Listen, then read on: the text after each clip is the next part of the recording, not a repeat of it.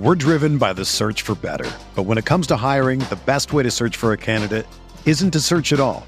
Don't search match with Indeed. Indeed is your matching and hiring platform with over 350 million global monthly visitors, according to Indeed data, and a matching engine that helps you find quality candidates fast. Ditch the busy work. Use Indeed for scheduling, screening, and messaging so you can connect with candidates faster. Leveraging over 140 million qualifications and preferences every day, Indeed's matching engine is constantly learning from your preferences, so the more you use Indeed, the better it gets. Join more than 3.5 million businesses worldwide that use Indeed to hire great talent fast. And listeners of this show will get a $75 sponsored job credit to get your jobs more visibility at Indeed.com slash BlueWire. Just go to Indeed.com slash BlueWire right now and support our show by saying that you heard about Indeed on this podcast. That's Indeed.com slash BlueWire. Terms and conditions apply. Need to hire? You need Indeed.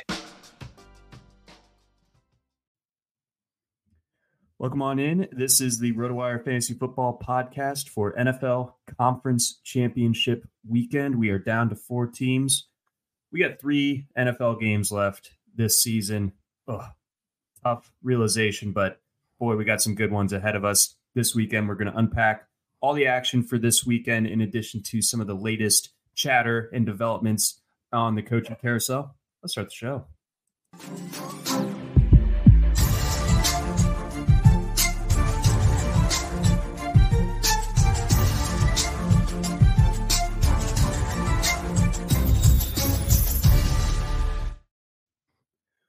Welcome on in. This is the RotoWire Fantasy Football Podcast for Conference Championship Weekend. I'm your host, John McKechnie. That is Mario Puig. Uh, Mario, before we, we get into the you know, big matchups for, for this weekend, we, we'll get into Baltimore, Kansas City, and then uh, San Francisco, Detroit. Um, but any kind of big lasting takeaways that, that you had uh, from the divisional round? Uh, not really. Uh, guess you know the, the buffalo kansas city game was was a harrowing you know down to the wire kind of thing but uh i i thought it was going to go that way uh one of you know one of the few times i'm right so there was no shock there but uh there was definitely shock for me in uh, how much the ravens managed to run away from the texans like even as someone who's been pretty high on uh, the Ravens. This I know I've, I've, been critical of like their wide receiver rotation and some of their GM moves, but I've really liked the Ravens overall, and they're a team that I looked at all, all along was like this this team should be really really tough to beat, and so uh, I, I, I, thought I would be inclined to to kind of uh, almost be a homer at this point, but I was worried that the Texans might even not upset them, I guess, but make it close enough that I'd have to kind of at least like give up the the dream of, of uh, Lamar winning this year. Like if, if they had to scrape, like if, if the first half was also the second half, I would be mm-hmm. a lot um like even more dreary uh feeling at this point in time. But um it was I guess to me a little bit heartening to see the Ravens kind of take care of things that well and um it would have been nicer yet if it didn't come down to again Lamar Jackson going completely insane. But you know, he, he does that enough. And if, if they can beat a team like the Texans to that extent, then um, maybe they really do have a shot then. Uh, I think so. You know, we'll we'll we'll see about it this weekend. You know, Patrick Mahomes is, uh, you know, to reference John Wick, he is the Baba Yaga, he is the boogeyman. Um, so it's going to be uh, tough to to beat him, of course. But um, you know, I think the, the teams that lost on on Saturday. Both both the Texans and, and, the Packers, they both have to be really happy with how the, the oh, season yeah. went. I mean, you you know for a fact that you have your your franchise quarterback of the future. Um, you know, the Packers have moved on from uh, Joe Barry. Um, but that, that the Packers was... one, I, I, mm-hmm. I will say the Packers one is a little bit worse in that they probably uh, maybe not would have definitely won the game, but they definitely couldn't have lost the way they did if Gutekunst just had a, t- a basically competent process for uh, picking a kicker for the team. Like spending a draft pick on Carlson, and then he's he's also like a 25 year old just can't kick the ball rookie, and that's that's a that's how you go uh, you know losing by three that way that they did uh it's like that that one sucks the the texans uh, apparently didn't really have much of a shot if only because of you know how many injuries they had but uh man packers really kind of should have won that game and they um wouldn't have won the super bowl more than likely but if if maybe maybe not maybe, you know they they they almost beat the 49ers who look pretty much like the best team in the league you know if it wasn't for a, a bum kicker they they really might have done it. So I, am looking at you know because I'm I'm inclined to uh, kind of give some deference to to the Carlson boys. Um, you know the, the one, yeah, yeah. Uh, Daniel's great, but it, I kind of figured Anders w- was pretty good too. You know, from my from you know what what little I've watched of Auburn the, these last couple of years, I haven't been uh, super watchable. You know, especially under the under the Brian Harsin uh, regime. But yeah, looking at Carlson's stats in college, Seventy percent, seventy percent as a field goal kicker. His, his last he doesn't even year. really have big range either, or at least his range has never been harnessed. Like his career long is fifty three yards or something like that. So, uh, making it from fifty three, but with uh, an extra ten of it would have been good from this. Doesn't really matter if he's never actually made that kick from that distance, and he never has. Uh, he can't kick. Uh, you know, at least Brett Maher, you know, he can't make an extra point, but he can uh, never miss from 55 or longer. Like that's right. kind of cool. Carlson's just like doesn't even do anything.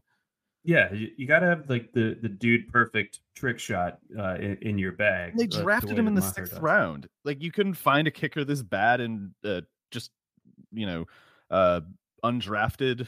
Just just look at the undrafted kickers and just pick any of them. Be that good probably. Uh, anyway, yeah, the the Carlson name has um has been sullied. I, I would say. Um, but uh, be, beyond that, um, you know, they'll get the kicking stuff figured out. They have an amazing like young core of, of skill talent, and, and Jordan Love looks like the real deal. So I mean that can't take too much away from it, and uh, the defense hopefully will, will be better under the tutelage and guidance. If they get Jim Leonhard, it definitely Ooh. would be.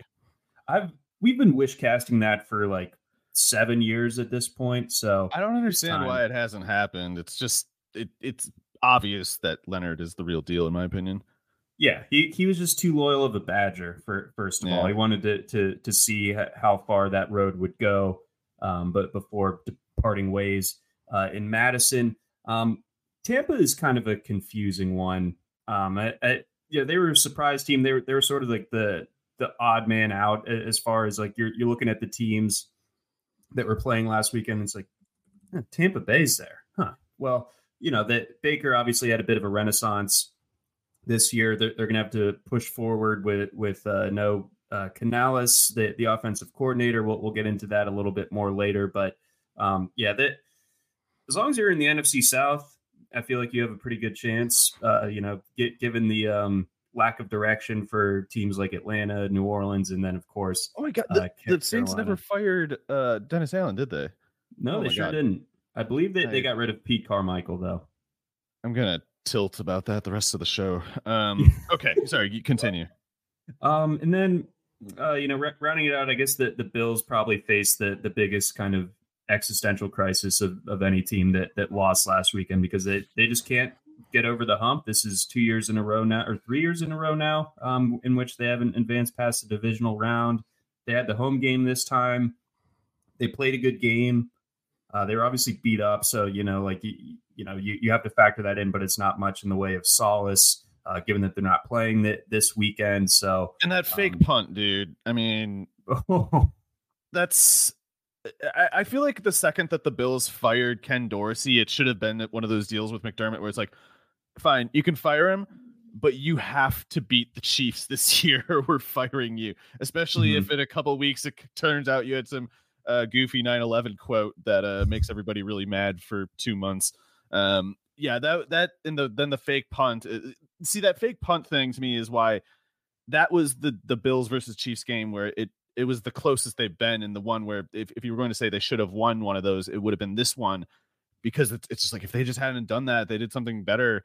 They might have had just enough to win. And uh, whereas the other instance, it's kind of like you know, it, I, I, would say it was more just like Mahomes going too crazy on them for them to have much chance to do about it. But uh, anyway, uh, I guess if they're running it back with McDermott, they should more or less end up in the same place next year. I guess it's just like how many times do you want that to happen before it's not enough? it's surprising that it's not already the case.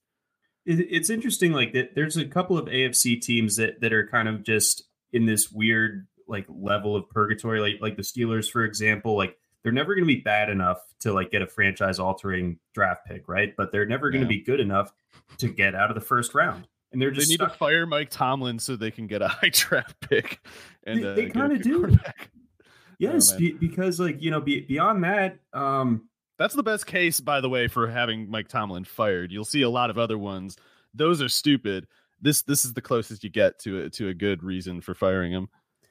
Because you know, they, there's something we said for seemingly like with, with the Pittsburgh mystique, like oh, we we don't fire coaches, but like Tomlin's been there long enough that I think to, to where you you can move on. Like, uh, oh, has, he coached there longer than uh than than Cowher? Uh, I don't know. I can't. Cowher was the the one before Tomlin, right? Like they went from yeah. Cowher to Tomlin. Um, that was what was that like 2008 or something? Uh, um, seven was his first season. Cowher is probably more tenured, but only probably like three years or something. Got it. I, am just I don't know that they're just going to be too dang competent uh, under under Tomlin. You need you need to blow they the need, whole thing uh, A compromise proposal, John. Mm. Um, don't fire Tomlin, but do make Trubisky the starting quarterback again. There it is. That there's one your year. path to the Tankeroni, and and then you can get whoever the big deal at quarterback is uh, next year. Not, I don't think next year's class is going to be quite like this one, but time will, of course, tell. Um, but let's uh, let's go ahead. Let's uh, push forward uh, into this weekend's games.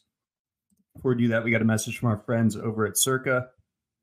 Get ready for the ultimate big game parties at Circa Resort and Casino. Super Sunday is in Las Vegas this year. Watch the big game poolside at Stadium Swim's big game viewing party. Massive screen, booming game sound, and a view of the pyrotechnic and visual effects throughout the game. Snag the best seat in the sun with day beds, poolside boxes, cabanas, and more. Or touchdown at the world's largest sports book, Circa Sports, for the big game bash. Three stories of football glory featuring a 78 million pixel screen. Book your seat with a variety of reservation options, including bottle service, open bar, stadium style food, and more. Don't miss these legendary viewing experiences on February 11th. It's coming up. It's a couple weeks from now on February 11th. The big game parties only at Circa Resort and Casino. Reserve today at circa lasvegas.com. All right, Mario, we are on to the AFC Championship game. Uh, I think at least one of the the two hosts on this show is going to be in the house for this game. Are you going? uh no, I don't go anywhere for anything, John, but um I guess the I guess this would have been one of those cases if I had though. I'll be there. You by it's, contrast uh... are literally every every uh historical like every historically significant like headlining photo captured at a at a big uh, Ravens game in the past 20 years. Like John is in it just at yeah. various points of his life, and it's uh, yeah. Ho- hopefully, when when uh, John is in uh, the background of whatever picture ends up in the newspapers uh, after this game is is something um, you know. In our case, we want to see uh, the the Ravens winning. Me running up and stealing the Lamar Hunt trophy or something. Um, but you should uh, see if uh, maybe Stav will recognize you in the crowd. Yeah, I don't. I don't know if I've seen him since I grew the mustache. Like I, I, I saw like two or three of it. No, I, I have. I saw him in Atlanta like last year. So uh, he, he should recognize the mustache quite a while and have seen Stav like ten times. So uh, one of them true. must have hit. But yes, St- Stavy Baby is is uh, Baltimore's answer to uh, Taylor Swift, of course. Um, you know, v- very equal levels of of um, pop culture significance and uh, you, you, know relevance and how they got there and, and all and that talent. good stuff. It, it, talent, absolutely. Um, but as far as this game is concerned, um, kind of interesting. I'm, I'm seeing some four point spread uh, in this one, which, which, is a little bit higher than than. Uh, I'd love to believe it, but I don't know. Yeah, I um, I'd love to believe that the Ravens are are set up that well, but to me, this is like a a coin flip kind of thing. I don't know. Uh, it's just that's just kind of the um the level of deference that Mahomes I, I think has earned at this point.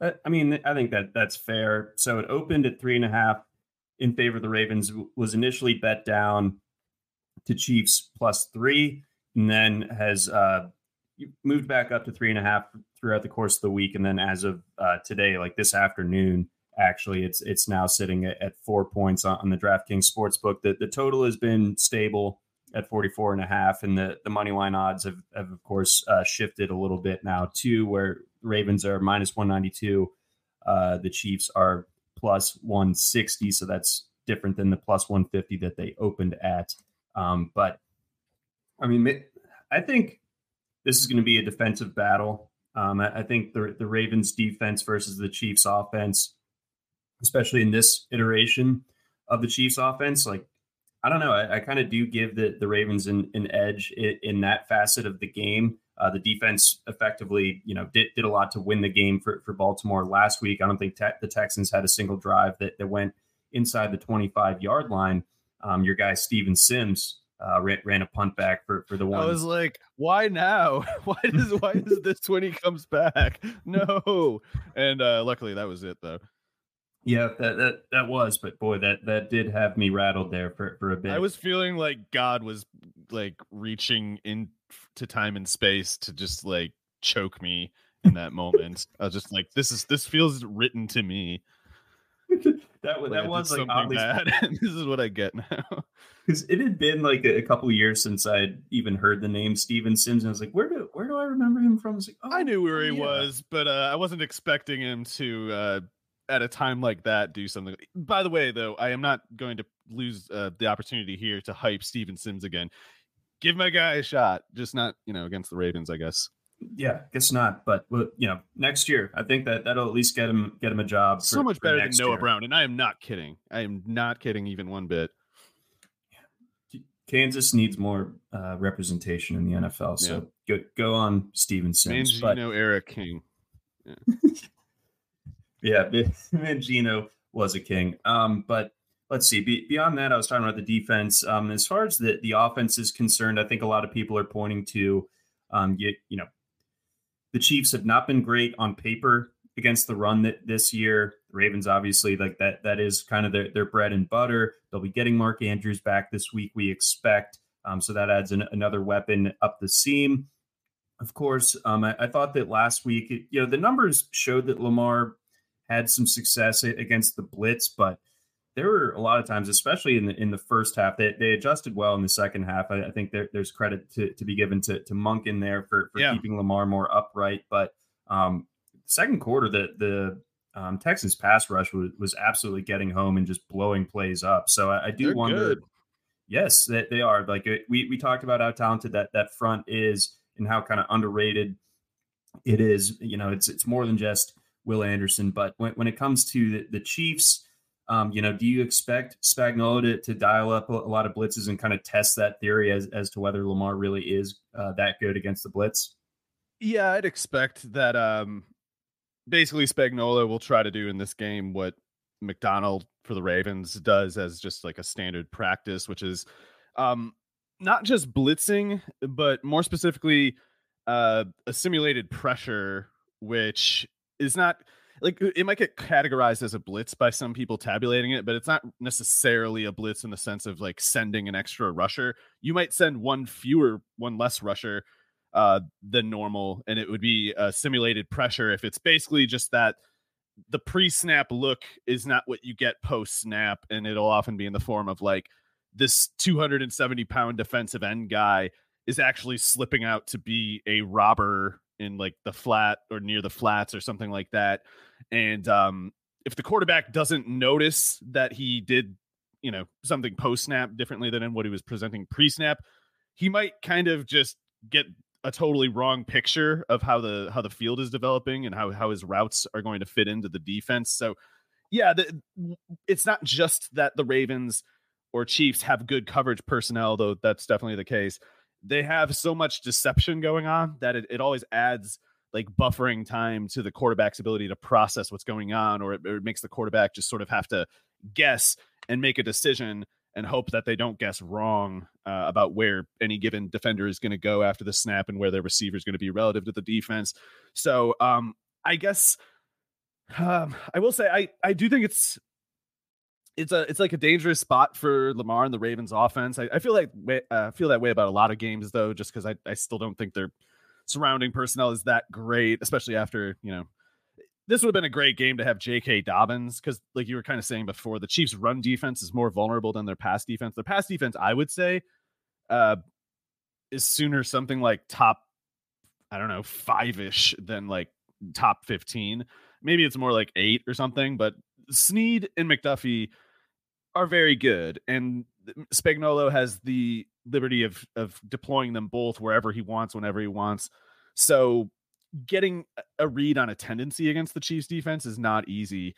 And that's that's without Spagnuolo deliberately trying to, you know, add deception to, to the to the scheming. So it would be nice in a matchup like this against a defense like this to just say to hell with it. We're not going to try to figure out your coverages. We're just going to run it down your throat because you can't stop us. But um, as much as I like Gus Edwards, I don't know if he is on that level at least at this point as a runner. And I you know, Justin Justice Hill is not. Uh, Dalvin Cook. Hill's playing the so. best ball of his of his career right now, though. I, I, I will say.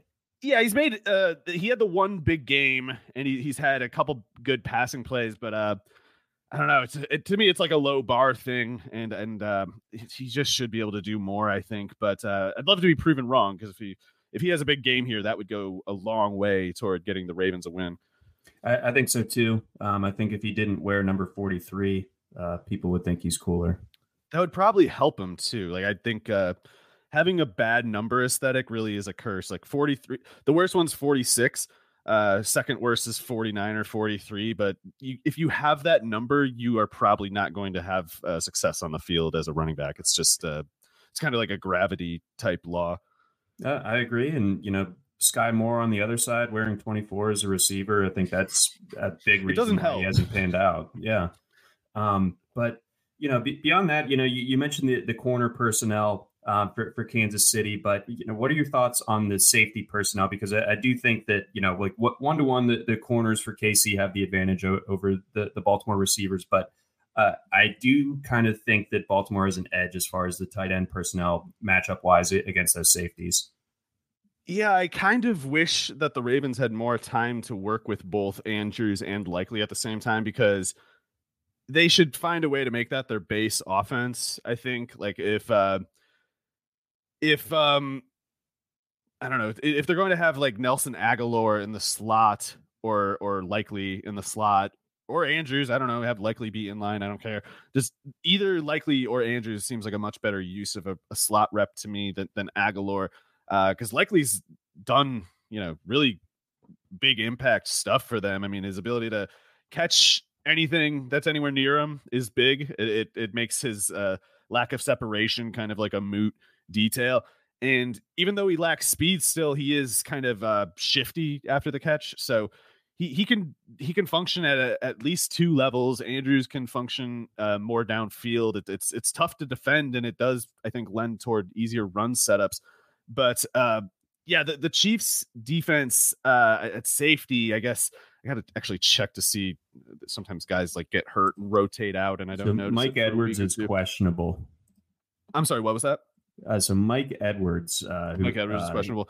Okay, um, so they have three guys who play a lot, and I, am trying to see if uh, one of them is on IR or something. That would be Bryan Cook. Uh, yes, he is on, on IR. So yeah, they they I think the uh, the Chiefs like to play a lot of three safety stuff between Reid, Edwards, and Cook. Uh, for about two months now, they haven't been able to do that with Cook. And if if Edwards is out for this game, I don't I don't know if it would be Chamarri Conner or the uh, that Miami safety that the Deon Bush. Uh, mm-hmm. I don't know. I guess Conner's played a lot more lately, so maybe Conner would be the next guy up. And I don't really don't really know that much about him, honestly. Was he not a corner at Virginia Tech, or was he drafted as a safety? Um, uh, yeah, I don't really remember Conner honestly. So uh, he might be a downgrade from Edwards. He might not be. Uh, don't really know there, but I, I wonder. It might be a, a bit of a you know a general drag on Spagnuolo at this point to uh, if he has this you know initial inclination of playing a lot of three safety and now he's just pretty much only playing two uh, I guess they could probably have Drue Tranquill play a lot of safety like snaps also is the other things. So they'll probably be fine. But uh, yeah, not having Edwards, not having Cook, uh, it makes them uh, it, it, you know taxes their bandwidth a little tiny bit. It's it's uh, particularly given the the kind of tight ends that the Ravens have. Assuming Andrews is back, um, the the safety personnel situation might be something the Ravens can take advantage of. It's definitely a hell of a lot easier than going at Sneed or McDuffie. Right. That that's that's kind of my thought there. Um, Monken, his background, and you talked about it a lot in the, in the preseason, the offseason, you know, kind of analyzing what what the shape of uh, the Baltimore offense would be. And you know, I I've said that Monken was, if nothing else, like extremely pragmatic during his time yeah. at Georgia. Like he he really used the tight ends. He that Georgia didn't have like a ton of star power at, at receiver, but they had Brock Bowers and Darnell Washington, and they just clubbed people with that.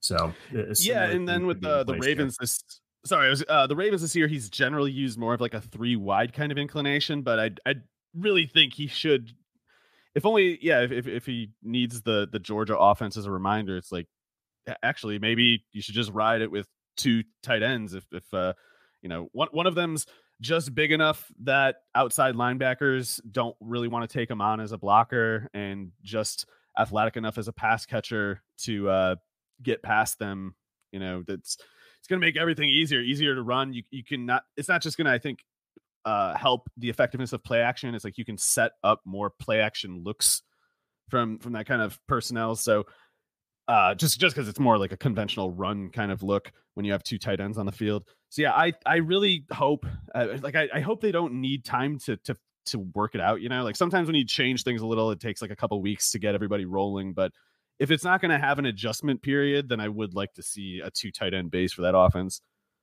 I would as well. So what we'll see if Monken has that uh, in his back pocket for Sunday. Let's flip field. Um, how are how are the Chiefs looking offensively against this Ravens defense? So uh, I know I'd said at the you know when we started talking about this game, I said I kind of just have to give Mahomes you know a, a a pick'em kind of level of respect, even even if it's uh, three or four in the books. With that said, I don't have an immediate theory for you of like how Mahomes is supposed to do so great in this game. I, I I'm not fully convinced that Kelce's really that, you know, at least not in the sense of being back to two uh 2022 levels. Like maybe he is, maybe there was just kind of an inexplicable slump. Maybe he's feeling a little bit more spry after the rest last week. I have no idea what it is, but uh, I, I think um, Kelce, if he drifts back to the sort of level of production that he's had most of this year, that would really put the Chiefs in a difficult spot because I, I don't know how much you can bank on Pacheco doing a good job or uh, having good production here. He'll do a good job. Pacheco uh, always does a good job, of course, but I don't know, especially if Thuney is is it Tooney? I don't know how to say his name actually. Uh, it, it, seems like it, I'll, I'll switch a, it up. I'll just I'll yeah, just, just go ahead. Uh, Joe Thuney, if he can't play, uh, it, it, would it would make things more difficult yet for Pacheco. So, uh, if Pache- uh, Pacheco having a spree of good games here has also played a part in the Chiefs kind of making their uh, resurgence. So, if if the gains that Kelce and Pacheco have made lately uh, are subject to any decrease here. Uh, I guess it's possible that Rice and and the other receivers could step up and make up the difference, but it would be challenging, especially for the other receivers part. Uh, yeah, not just Pacheco and uh, Kelce having good games last week. You know, bigger, better games than most of their weeks this year the maybe the more crucial X factor yet was that Marquez Valdes Scantling got going deep. And yes, you know, I was saying all week like they need to get Hardman going deep, but uh, if if they, if Marquez Valdes Scantling can get going deep, then that's enough. You know, my my whole concern was like unlocking the downfield game, and it's not just that you know those 60 yards make a big difference in the you know the the the field positioning and the points probability. It's that once you land that one deep shot to a guy like Valdes Scantling or whoever's fast enough to get that far, the defense will play you differently the rest of the game. Like they're they're right. not going to crash down as hard. It's it's they just won't. So uh yeah, when you get that big play, it really does kind of create the scenario where you sort of can get everything rolling and every everything that gets rolling lends you know some support to some other part of your team and everything just kind of seems like it's everything's hitting at the same time and it's more like no you just had this one bum wheel holding you back the whole time and it's like it's just you know the whole field is yours now once you unlock that part of it.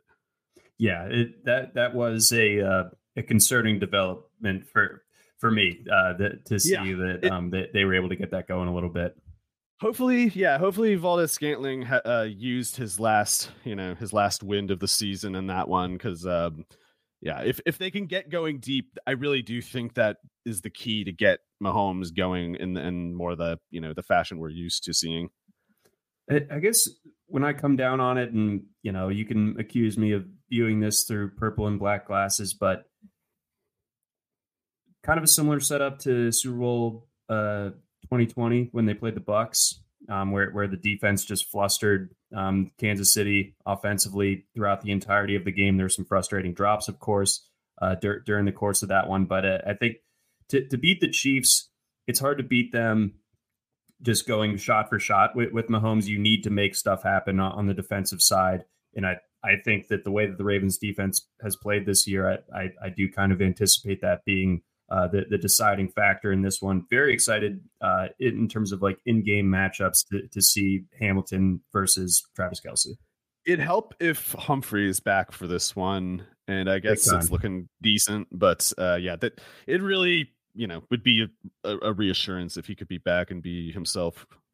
Yeah, he, it's been kind of a, a, lost year for him. He, he had the, the foot injury late late in training camp, and then um, just kind of falls over. Uh, I think it was against Miami with, with, the calf injury that, that obviously kept him out um, last week. So he was limited to to get back uh, yesterday, but he was uh, on the practice field. So we'll, we'll, be paying attention to those injury reports uh, all the way through Friday afternoon. But all right, Mario, let's uh, let's get a prediction here. We we got the, the Ravens minus four, the over under at 44 and a half. What's what's up? Hmm. Uh, I'll say uh, Ravens 27 24. I, I, had Ravens 27 as well. Uh, I give me the Chiefs 17. An, an emphatic win for for our uh, Baltimore Ravens. We, we need to see it. We need to. Um, let's see. Let, let's uh, let's push on over to the NFC. Um, championship game. But before then, we got a message from our friends over at FanDuel. Tackle millions in prizes all playoffs long in FanDuel fantasy contests. If you're new to fantasy, there's no better time to get in on the action because right now, new customers get a 100% deposit match up to $100. It's free money. Playing fantasy for huge cash prizes on FanDuel is both fun and exciting. Just draft your lineup and watch your team move up the leaderboard. Mario, I know I know it's just Thursday, but any inklings on on, uh, on your builds for, for DFS this week? Let, us let's, uh, let's scale it out to the the main slate where where you got both games going. Yeah, so uh, I was just talking a little bit about how I'm not convinced Travis Kelce gets back to uh, you know the 2022 levels. Like it, it seemed last week like he might be back there, but uh, this going on the road to Baltimore playing the Baltimore defense. I think that means we're more likely to see the the 2023 Kelce for the most part. And uh, if so, and, and given the prices, it might be better to target uh, George Kittle among the expensive tight ends. You know, that Detroit San Francisco game, at least for the 49ers part anyway, should have more scoring, you know, than uh, the, the, the Baltimore Kansas City game. So maybe I'm, I'm kind of following chalk reasoning or something, but uh, higher over under lower price. I think i think i'd try to go at a you know the, the 49ers pass catchers basically and uh as opposed to the chiefs ones. And, and do you think that there there's and, and we'll obviously un, unpack this here uh, soon but you know any sort of just general target uptick for guys like Kelce, given that that deebo samuel's looking a little bit iffy? Um yeah, uh, if if Deebo is out, I would even think that Kittle and Aiyuk are pretty close to the sort of uh, you know, hesitate to use the term. I'm certainly capable of being wrong, but they're close to must plays for me if uh, Deebo is out, especially if the Detroit defense manages to keep McCaffrey under 100 yards rushing. Then there should be a you know more slack than usual for the passing game in 49 and the 49ers offense and if there's one of their leading targets missing that that just could be like a disproportionate amount of the slack falling on Aiyuk, Kittle, and maybe even Jauan John uh, Jauan Jennings if you you want to find like a, a cheaper way to get a piece of the 49ers offense. Yeah, but yeah, I've been going back and forth on on my uh, interest in in Jennings for for this week. He's good in my guy. opinion. It was it was mind boggling to see Chris Conley do something last week too. I was like, oh my god, he's yeah, he's a little there. harder to sign off on Conley, but I guess if you're if you're feeling crazy or something. And then one more uh, lineup construction um, qu- question, but on a slate as short as this one, with the tight end power uh, that that there is across each of these teams, really, um, any uh, objection or hesitancy to, to using a tight end in your flex this week? I guess it's it's kind of been a favorable season for the the tight end flex play in DFS, but uh, as much as I, I, guess if I was picking one, it would probably be Andrews. Uh, uh, sorry, in addition to Kittle, I mean, it would probably mm-hmm. be Andrews. But uh, overall projection, I'm probably giving the second spot to Kelce. But when when you're adjusting for price, it seems to me uh, Andrews, uh, though there's the the rust concern and just I guess general concern about um, you know how, how easily he'll he'll jump back into the offense.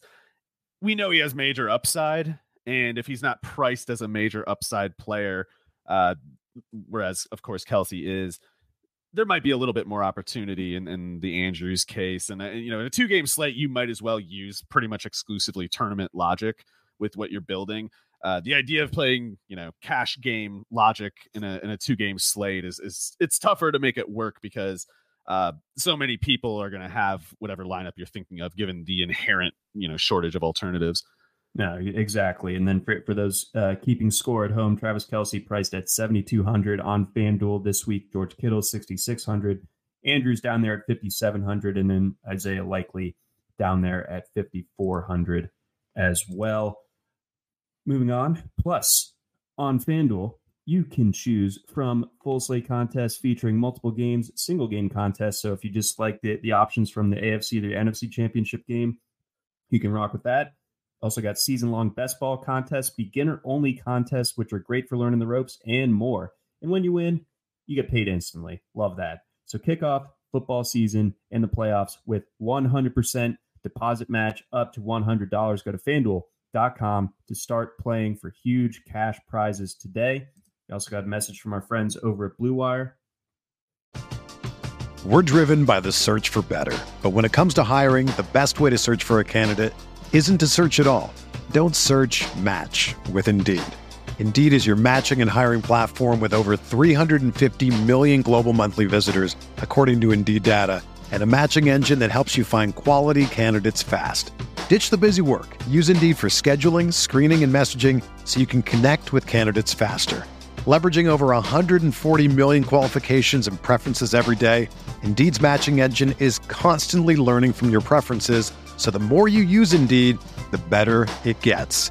Join more than 3.5 million businesses worldwide that use Indeed to hire great talent fast. And listeners of this show will get a $75 sponsored job credit to get your jobs more visibility at Indeed.com slash BlueWire. Just go to Indeed.com slash BlueWire right now and support our show by saying that you heard about Indeed on this podcast. That's Indeed.com slash BlueWire. Terms and conditions apply. Need to hire? You need Indeed. All right.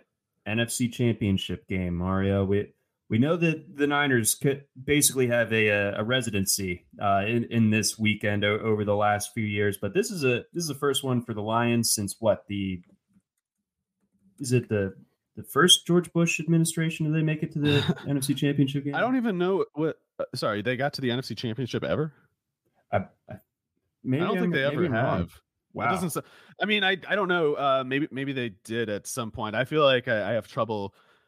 Uh, you mean the the time they made the playoffs at all, right? Or won the playoffs? Or, I, mean, I guess it's it's got a playoff win. I, I yeah, because that's all the uh, way. That's going back to like '93 or whatever.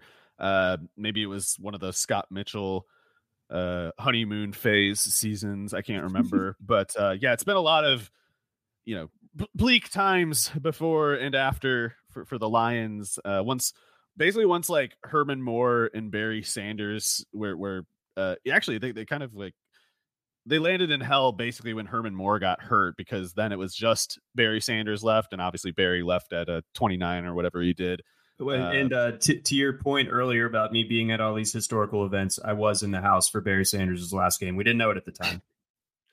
I'm sorry, that was in Baltimore. It was. That was before they instituted the division only last week. Isn't that weird? Oh man, that's funny. um, yeah, that add that to the list. Uh, yeah, so it's it's uh, it might not be obvious to people who aren't Lions fans, uh, you know, especially if they're they're younger or whatever, to, to have seen the way those those fans were being so.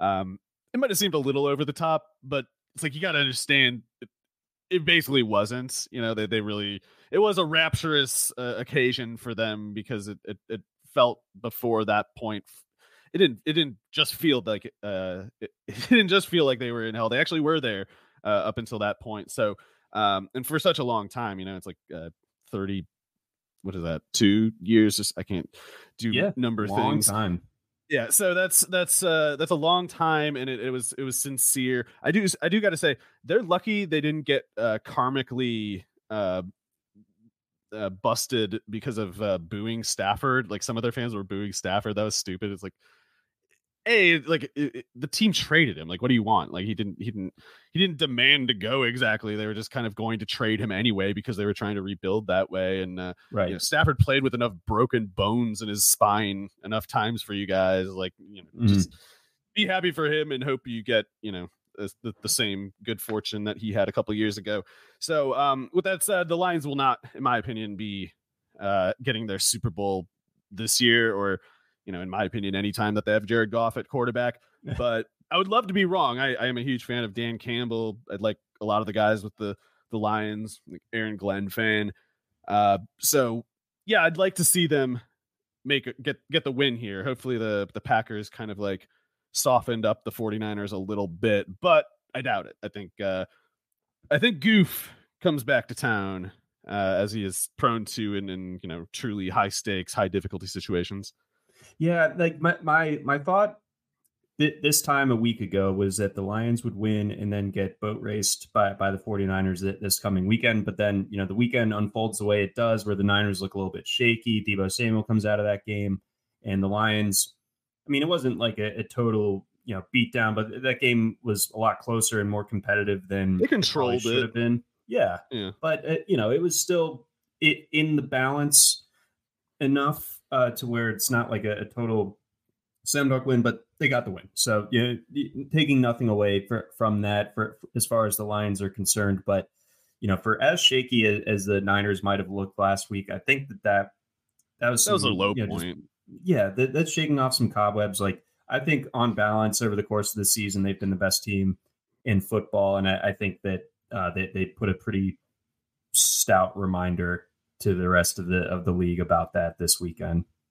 Yeah, I guess I, I got to say though, if Samuel is out, not that I would change my pick or anything, but I'd at the very least give the Lions a better chance to cover because I don't think Brock Purdy is that good. And when you take that yards after the catch off the field, you necessarily make Purdy throw farther downfield. And he's certainly willing, you know, and and uh in terms of of anticipation and poise capable, but even the throws that were landing to Jauan Jennings over the middle of the field were, you know, really close to going badly. A and B, we're also really improbably good plays from Jennings, who's uh, you know he's he's, he's a monster in uh, traffic basically, uh, both before and after the catch.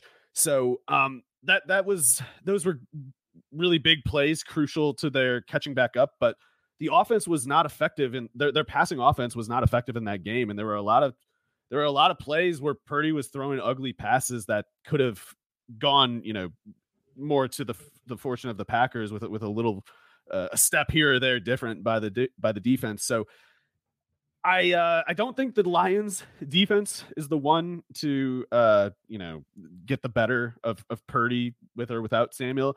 But uh, if Samuel is there, then I have like you know I, I retract any uh, concerns or whatever because there's a certain just automatic yards after the catch detail with Samuel involved and Um, it, it's just it, it, makes things so much easier for a quarterback when you can put eight targets on a guy or more uh, who will always give you something like nine yards after the catch per catch. And uh, mm-hmm. uh, yeah, I just don't think you know Jennings, Jennings is good in my opinion, but he's he's more likely a good backup than a capable starter, really. Yeah, like it, he'll, he'll he can give you what like 70 75 percent of of the Deebo rep over. yeah, I could see Jennings having you know some big games in the NFL as a starter. It's just you're sort of banking on him hitting more of his upper range outcomes to make that happen. Whereas Deebo, it's sort of just like a it's like an everyday occurrence for him to have games of that caliber. So uh, let let's play around with the idea of, of Deebo Samuel not playing or, or, playing on on a very limited kind of pitch count. Um, you know what what do you expect from as far as the matchups go with with Aiyuk against his secondary and and um, and George Kittle, and then w- would Shanahan kind of adjust and maybe like have some McCaffrey like split out type, but like a similar to a Deebo Samuel type of role to to kind of like make up for that difference? I think you could uh, maybe suspect a higher than usual pass catching workload for McCaffrey here, if only because it's probably a little easier to get him in space as a pass catcher against the Lions than as a runner. Like they tend to be pretty stout between the tackles. And um, not that the 49ers can't win there. I mean, they they tend to overrule, you know, even even strong run defenses. But uh, it's still just probably easier, in my opinion, to get McCaffrey going as, as, as like a you know in space, however you need to do it, either screens or splitting out wide, whatever. And in any case, I think the way you want to attack the Lions defense is by testing their really bad cornerback personnel. And right. uh, they lack starters, they lack depth. Uh, I know Brian Branch is having a good rookie season, but he's I don't know what it's not a huge deal in my opinion. Like he's a slot defender. He doesn't cover downfield. It's, not like Sauce Gardner last year or anything. No, and uh crucially, it's like Branch, like all of their corners, is only at his best uh, at the intermediate or or shallower than that. And if they have to run downfield, they kind of are just toast if if uh, the passer, if the quarterback has enough time to to set up for the receiver downfield. And I don't see uh, I don't see the Detroit pass rush getting a, uh, the better of the 49ers offensive line. So this should be a game where Brandon Aiyuk has more time than usual to get open against corners who are much worse than what he tends to see. And uh, yeah, that's why you know we were talking about the the, the FanDuel thing. I do think Aiyuk is. I might consider Aiyuk a must play regardless of what's going on with Deebo, honestly, because I I can see um, you know, even if Deebo's active, it's like him and Aiyuk could be the first and second leading receivers in this slate. Uh, just given how easy their matchup is and how comparatively tougher it is to run on the Lions uh, than to throw. So, uh, I, yeah, I think Aiyuk in a lot of ways is like a total nightmare matchup for the Detroit defense right now. It's it's like right the kind of thing that could get out of hand. So uh the, there's the downfield detail with with Aiyuk, but do you think with the way that uh, the the Lions pass rush has been running pretty hot the, these last few weeks that if they get Purdy off his spot, if they if they're getting home, if they're hurrying up his his reads and everything, that that could kind of negate that. Is that like the, really the only way that the Lions can uh, you know kind of chalk up a, a win defensively is just yeah pass rush?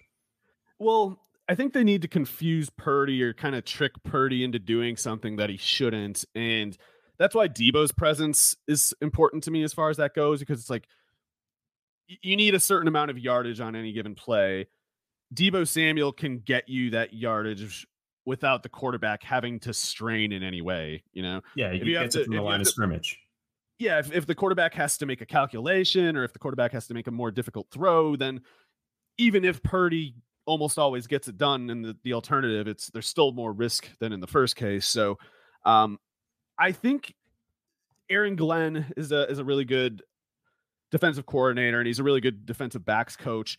I, there's like there's a sliver of a chance that aaron glenn does come up with something that it would have to be zone coverage based like there's, there's just no way that they can cover with man coverage personnel. And I think Purdy last week really struggled with the zones that Green Bay was running. Like a lot of those ugly throws that he was lucky were not turnovers were against zones specifically. And he was he was just kind of fortunate in a lot of cases that some linebacker who was standing like two yards away from where the ball landed, and like there was no receiver around on a bunch of them, and the, the defender would be like two feet away, two yards maybe I should say, and uh but they were like twisted in the opposite direction or like they had to stop the direction they were running so they started stumbling trying to reach back for the ball stuff like that. So if you can set up that same look but just have your guy in the right place that time then it's an interception and maybe you know one you're taking back a good distance. So as much as i think the 49ers have the easy advantage over the coverage personnel uh shanahan in my opinion should still go to the usual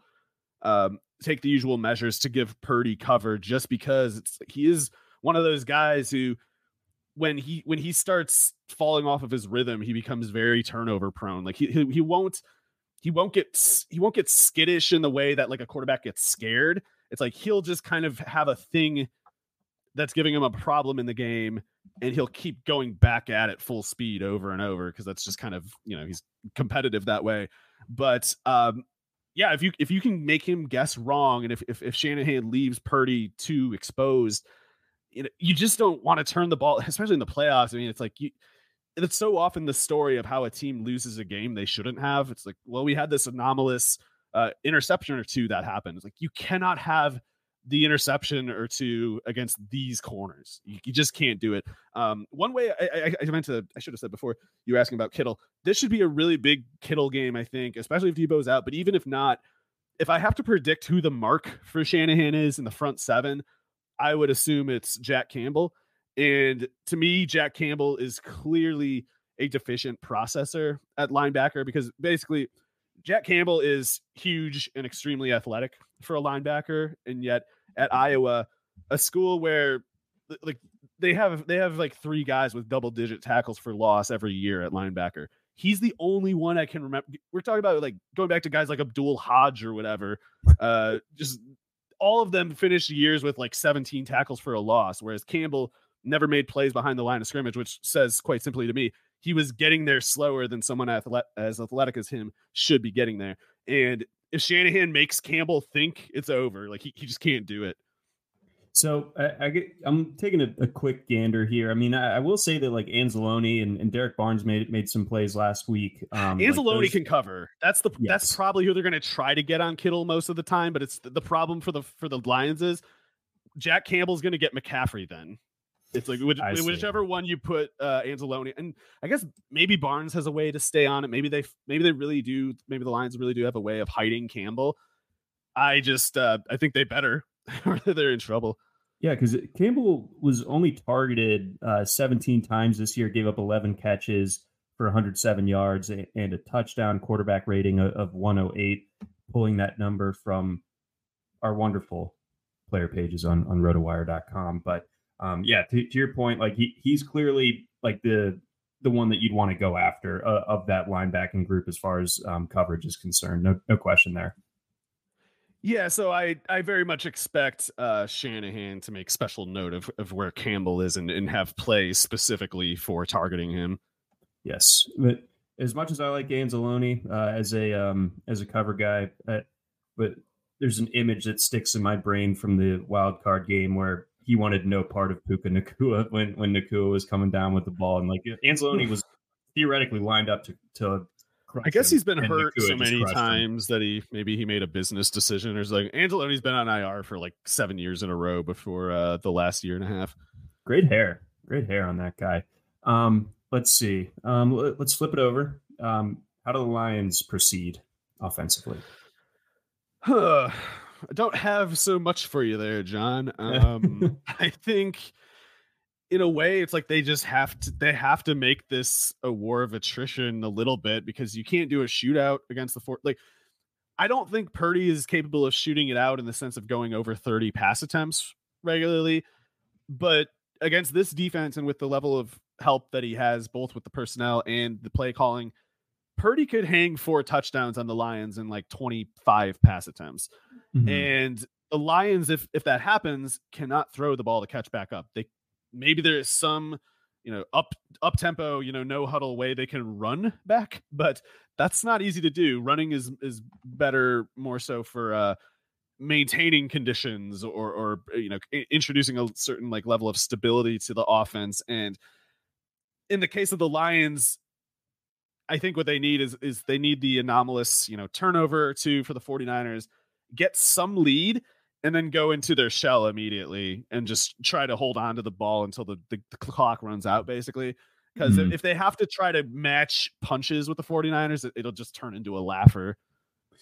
Yeah, that that is my concern. You know, you, you mentioned the the possibility of uh, old Goof uh, showing up in this one and against a, a, Niners defense that's loaded at every level. It's it, it's it's tough to see where the Lions have a ton of, of success on offense, and then with, with the advantage that the Niners have with their offense, um, you know, it kind of leads me to to land on on the uh, on the Niners covering this one, and I think I'll, I'll take the under. Also, I think we're we're seeing this one continue to climb. Um, it, it's at 51 and a half. I think basically the Niners hold up their end of the bargain as far as that equation goes. But I, I think in the end, um, we, we see the, the Lions offense kind of sputter out, and uh, therefore we, we see this one go under. I will say, I think for the Lions offense to get what they need, uh, obviously enough, they need to get something like 30 carries to Montgomery and Gibbs. I'm not going to say that uh, it'll be easy sledding for either. I don't think it will be, but it's it's one of those facts. It's just like if you can't find a way to make these carry counts get this high, you're not getting the budget that you need to to, to match the sum of the other team. But what what the what the Lions really could also use is like a one of those Vrabel plays, you know, like they they really could use like some kind of trick, uh, some some low cunning, you might even say, to to just get the 49ers in a situation where they're not ready, get points that you in a way don't deserve and then just saying, you know, tough luck, we're still sitting on the ball. And so if there's anyone that can give the Lions that play, it seems to me like it's Jameson Williams. So um, if Ben Johnson has some secret sh- trick shot that he's been waiting all his time to use, he's got to use it here. And it, maybe Gibbs downfield. I guess that's the other way. Like maybe, maybe, maybe he thinks he can get Gibbs on a, even if it's like Greenlaw or Warner, they might not be able to run with him you know 10 yards or something maybe gibbs uh, does a wheel route fly route kind of thing where he gets open for the big play but they need that big play downfield uh, even if they have to you know do a flea flicker to get it mm, yeah i do expect to, to kind of see the the full bag of tricks uh, emptied here for for the lions I, I could see them uh, you know doing some funky stuff in, in the red zone as well if they get there yeah they do that yeah. So we notably uh, against the Cowboys. I um, remember when there was uh I think that didn't they like get like a game winning fourth down conversion throwing it to Penei Sewell one time?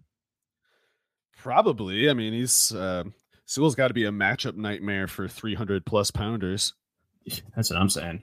Um, but bottom line here, I unfortunately expect this game to to be fairly clearly the, the 49ers in control throughout.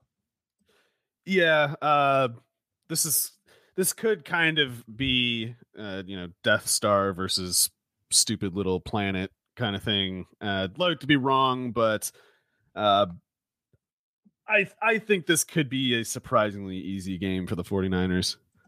Our guy Anthony uh, is kind of in line with us here, where we love to see some Jameson Williams. He does need to show up.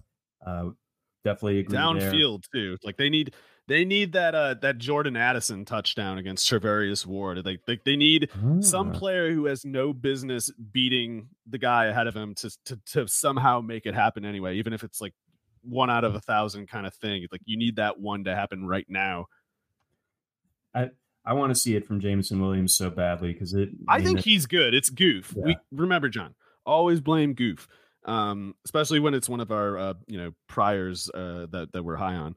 Yeah, we we need some confirmation of our priors, um, and and my prior prior to Jameson Williams hurting his knee in the national championship game is this guy's unbelievable. Um, so see if that can can come to fruition finally. Um, before we sign off here, let, let's uh, let's grab a couple coaching items. Start things off I, I, think a lot of people want us to start with Harbaugh, but no. Let, us go to the Panthers. What do you th- what do you make of that hire with with uh, Canales? Excuse me. Uh, I think Canales did a really good job with the Buccaneers last year. Uh, I thought it was a little weird the way they stuck with Trey Palmer all year in the slot, but I guess if I if I could ask Canales like what what the reason was, and if he gave the answer of uh, I simply wanted speed under the safety to keep the safeties back, that would make enough sense because Palmer is you know the four three five guy or whatever, and um, from the slot no one can press you. Uh, so if you send if you send Palmer doing a bunch of distance running, that makes enough sense to me as long as you know you're clearing you doing it to clear out space for Evans and Godwin and stuff. So if that was his reasoning, I'd say like, oh yeah, that makes perfectly good sense. And uh, certainly the results were good. Certainly you can look at his results and simply conclude, you know, this guy's got to be an above average play caller. You know, uh, you know, Press Taylor is not getting Baker Mayfield to 30 touchdowns. It's just it's a it's a joke of a suggestion, and yet Canal has found a way to make it happen. So being better than you know Press Taylor or whatever other goof doesn't mean you're good, but we know he can only be so bad at the very least. And if he had gotten more than one year as an offensive coordinator, maybe Canales could have shown, you know, more of what he can do. But maybe uh, someone uh, a, a, friend pointed out to me that uh, there's a chance that Canales took this Panthers job, even though it looks kind of like a death. It kind of it looks like a death trap. It is a death trap, and Canales took that job. Um, the reason he did it anyway might be that Canales was worried that Baker Mayfield year two uh, has a bit of regression that, uh, and you know, and the stink left uh, blamed uh, on Canales uh, just because that's how things usually go. Yeah, get out while you're uh, hot. Yeah yeah, so maybe he's getting to the Panthers, and maybe, um, maybe the the you know, I guess it can't get worse there. But man, I do not remember a team uh, being in such a difficult position as them, and uh, I somehow doubt that if the the Panthers, for instance, go, you know, six and uh, crap, what would it be? Six and twenty eight. Yeah. Six and twenty-eight or something over the next two years. Uh, if that happens, am I supposed to believe David Tepper is going to be like, no, be patient, everyone. Dave, we talked about this with Dave. We told him at the start, like, hey, this is going to be a tough, you know, rebuild. We need to be patient. We need to give you at least three years. I, I somehow doubt that's the case. So if, if it goes that badly, which there would be a perfectly good set of excuses for, you know, things are really that bad. The personnel really is that bad. Canales is going to get blamed for it. And I, I guess you could forgive the guy for looking around the league at these these coaches like McCarthy and uh, whoever else, and, and and think like, oh well, if I get fired, that's no big deal. If, if anything, it apparently means I'll get another head coaching job not long later. Uh, I don't know if it works that way for someone of his uh, level of tenure. You know, it's like McCarthy at least rode uh, the Packers quarterbacks to like a 10 year stint or whatever. It's like Canales has one year now and maybe two with the Panthers before, you know, Tepper or some some collection of people are going to be like, you know, you, you should have done better than this. We, you know, the GM is going to be like, I, I drafted good players, so it must have been you, dude. You know, that that's the way these things are going to go. Tinfoil hat for a second. Do you yes. think it's it's possible that Canales could lure Mike Evans to go with him?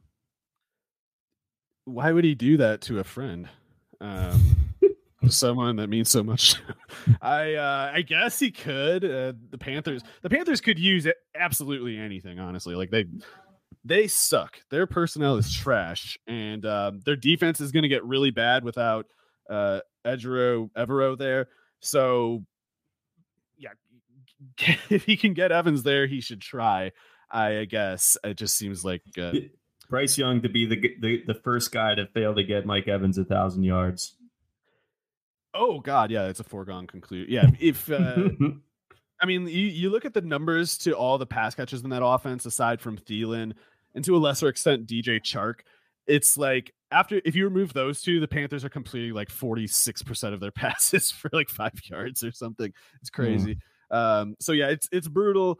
And uh, yeah, they're not even going to have Thielen really next year. Not not in the form that he was this year. He's going to be another bit older. So uh, I, if Canales got assured somehow that he's he's going to get three years, you know, he, then then if he's as good as he you know might be, he should be able to do something in that amount of time. But you got no first round pick, you got the worst quarterback probably in the league, and you kind of are going to be told to stick with him specifically. Like you're, this isn't like going to be like a thing where you can come in and just get rid of Young right away. He's got to, he's going to have to try to use a player that everyone knows should not be on the field. So that seems difficult to me. yeah, there's like, all right, fix it. You fix Baker, fix it. Fix um, it, but so. don't do anything you need to fix it, if that makes sense. Right, right. No, yeah, and we'll fire you if you can't figure problem. out the, the, riddle there. Yeah, so um, kudos to him for for getting the OC job and did a great know, job last year. He really did. No, but absolutely. But um, that that was everyone's like lowest on the on their power rankings. Um, uh, excuse me, coaching vacancies. So uh, a little bit tough to. Uh, He's probably who the Falcons should have tried to get, or you know, assuming they couldn't get Ben Johnson or some some other player, uh, some other coach uh, good on the offensive side of the ball.